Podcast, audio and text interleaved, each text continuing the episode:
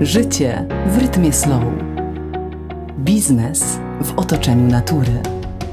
Kultura swobodnie tworzona. Made in Warmia and Mazury. Magazyn o regionie, w którym żyjemy wolniej, więc uważniej. Czytać go to przyjemność, a słuchać to luksus.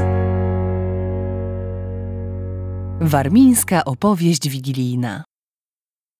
W późne listopadowe popołudnie, a jakby bardzo dawno temu, w Giławach, 30 kilometrów od Olsztyna, a jakby gdzieś daleko stąd, odnaleźliśmy ducha prawdziwych warmińskich świąt Bożego Narodzenia. Edward Cyfus, warmiak, regionalista, gawędziarz i pisarz, propagator gwary warmińskiej, autor wielu publikacji z zakresu dziedzictwa kulturowego Warmii, pokazał świat, którego dziś już nie ma, a pozostał we wspomnieniach – Możemy jednak czerpać z niego pełnymi garściami, kontynuując tradycję warmiaków i budując dzisiejszą tożsamość regionu. Made in. Przeniesiemy się do czasów Pana dzieciństwa? Jak wspomina Pan święta Bożego Narodzenia, czy raczej godne święta, jak wtedy je nazywano? Edward Cyfus. W południowej Warmii, tam gdzie się wychowałem, przygotowania do godów zaczynaliśmy już w czasie Adwentu. Symbolem zbliżających się świąt był w naszej chałupie adwentowy wieniec wykonany ze świerkowych gałęzi. Pamiętam, jak co niedzielę dokładało się do niego jedną świeczkę. Jak dziś czuję rozchodzące się po całej kuchni zapachy pieczonych pierników czy begielków. Biorąc pod uwagę, jak rygorystycznie przestrzegano postu, musiało to być dla dziecka bardzo kuszące. Oczywiście, ale oma, babcia i muterka, mama, musiały przygotować wszystkie słodkości wcześniej. W okolicach Dnia Świętego Mikołaja w moim domu obowiązkowo wypiekano preferkuch, piernik. Sporządzano go z piernikowej lub pszennej mąki, naturalnie z dodatkiem miodu. Gotowy kuch, ciasto, cięto w kształt karo, a następnie wkładano w płócienne woreczki lub poszewki i chowano do szafy tak, aby skruszał do świąt. W tym samym czasie przygotowywano również begelki, kruche ciasteczka, były one zarówno słodkie, jak i wytrawne. Jak każde dziecko, z pewnością czekał pan na przyjście świętego Mikołaja 6 grudnia. Wieczorem 5 grudnia każde dziecko glansowało buty i stawiało je na parapecie okna. Rano, po wizycie świętego Mikołaja, znajdowaliśmy w nich owoce, orzechy, a czasem ręcznie zrobione, zapewne przez dziadka, zabawki. To prawda, że w Wigilię nie dzieliliście się opłatkiem i nie stawiano dwunastu potraw na stole? To był przede wszystkim bardzo pracowity dzień. Od samego rana każdy miał istne urwanie głowy. Wszystko musiało być przecież dopięte na ostatni guzik, tak aby gody można było fejrować, świętować bez pracy. Dzieci znosiły opał oraz szykowały pasze dla zwierząt na całe święta. Kobiety nie wychodziły z kuchni. Sam wieczór wigilijny, zilio, wyglądał natomiast trochę inaczej niż dziś. U mnie w domu był już wtedy zwyczaj stawiania jeglijki, choinki, zwieńczonej gwiazdą. Przystrajaliśmy ją świeczkami, łańcuchami i ręcznie robionymi ozdobami. Pamiętać jednak należy, że wcześniej w warmińskich domach istniał zwyczaj stawiania snopków ze zboża w rogu chaty zamiast choinki. Wieczorem spotykaliśmy się z najbliższą rodziną przy wspólnej modlitwie i śpiewaniu kolęd. Rzeczywiście nie było zwyczaju dzielenia się opłatkiem, a tym bardziej spożywania świątecznych potraw, to był dzień ścisłego postu i dopiero po pasterce lub jutrzni, poranna msza, można było spotkać się przy suto zastawionym stole. Na obiad wigilijny jadaliśmy kartofle z tak zwanym ślepym śledziem. Była to kompletna zalewa octowa z surową cebulą, liściem laurowym, pieprzem, cukrem, solą i octem. Brakowało tylko śledzia. Na Warmii nie chodził też Mikołaj, Rano natomiast pod choinką znajdowało się kolorowy talerz wypełniony jabłkami, orzechami włoskimi i laskowymi, no i oczywiście własnej roboty landrynkami. Prawdziwe świętowanie rozpoczynało się dopiero po przybyciu z kościoła z porannej jutrzni? W tradycji warmińskiej pierwszy dzień godów zarezerwowany był wyłącznie dla najbliższej rodziny, domowników. W tym dniu nie zapraszano gości. Po powrocie z porannej mszy wszyscy zasiadali do wspólnego śniadania. Pamiętam ten intensywny zapach świeżo zaparzonego kakao, witający nas ciepłem po długiej podróży z kościoła w mrozie i kopnym śniegu.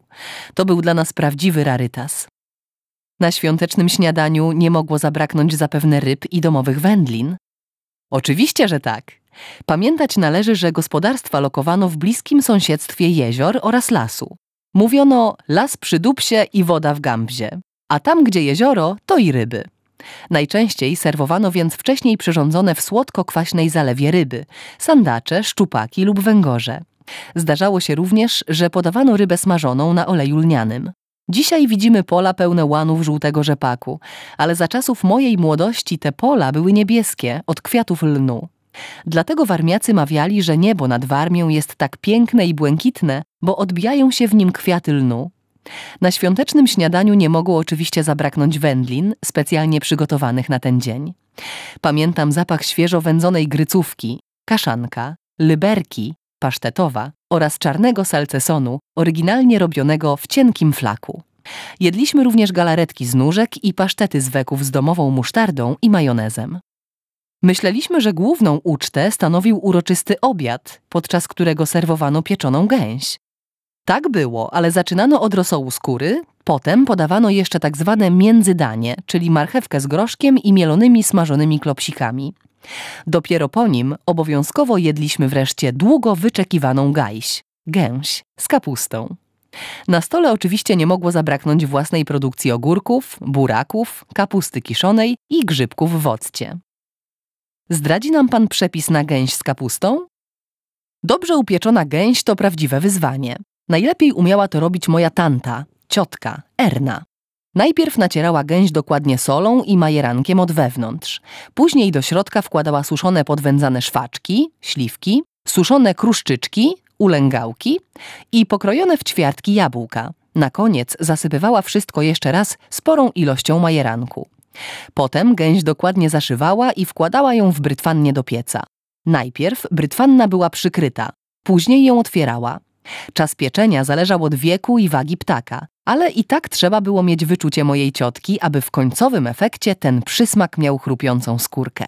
Do tego podawano modrą kapustę, którą drobno siekano i parzono wrzątkiem. Następnie ciotka Erna dodawała pokrojoną cebulę, jabłko, trochę jagód kadyka, jałowca, sól i pieprz, a potem dusiła wszystko na wolnym ogniu pod przykryciem. Słuchając składu menu ze świątecznego stołu warmiaków, brakuje nam części współczesnych potraw.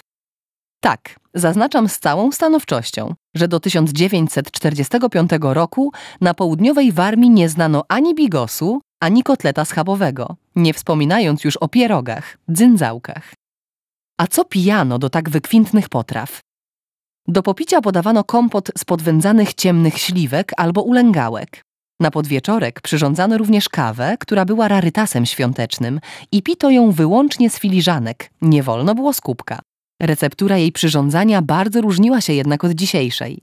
Moja oma mieliła kawę w specjalnym młynku. Wsypywała ją do garnka, zalewała zimną wodą i dopiero wtedy gotowała, aż zmielone ziarna wydobyły swój smak i aromat. Ale odpowiadając na główną intencję pytania, jak sądzę, to w czasie świąt alkohol pito dopiero do podwieczorku i to w drugim dniu świąt. Warmiacy nie lubili czystej wódki. To musiały być słodkie nalewki na sokach z owoców lub z kawy. Najpopularniejszym alkoholem było wino z czerwonych, rzadziej z białych jonków, porzeczek. W święta pito raczej symbolicznie.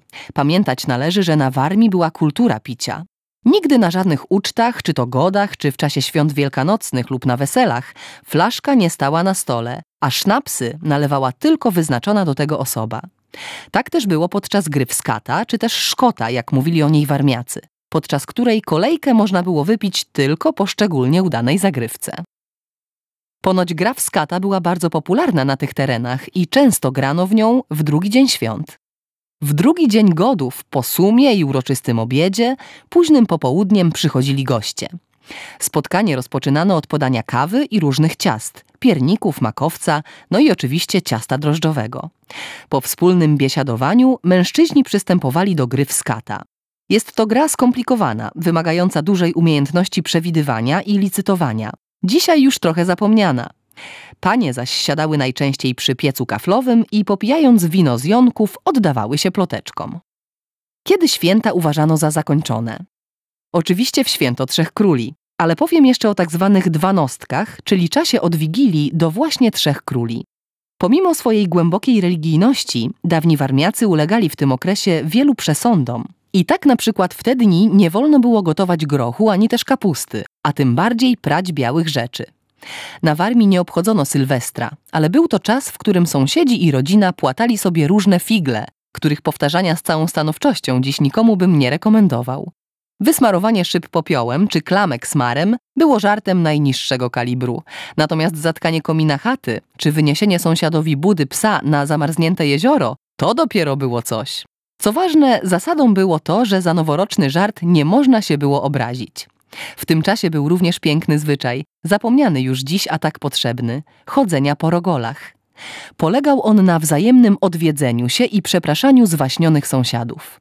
Chodziło o to, by wybaczyć sobie nawzajem i z czystym sumieniem wejść w nowy rok. Panie Edwardzie, czego zatem życzyć na święta? Jo życza, zinszuja wciurkam warnijokom i tam wciurkam cosia do noju nagody z jodu, gwołt szczajścio i zdrozio, a politykom rozumu. Rozmawiał Tadeusz Morysiński. Czytała Wiola Zalewska. Rozmowa pochodzi z 47 numeru magazynu Made in Warmię Mazury.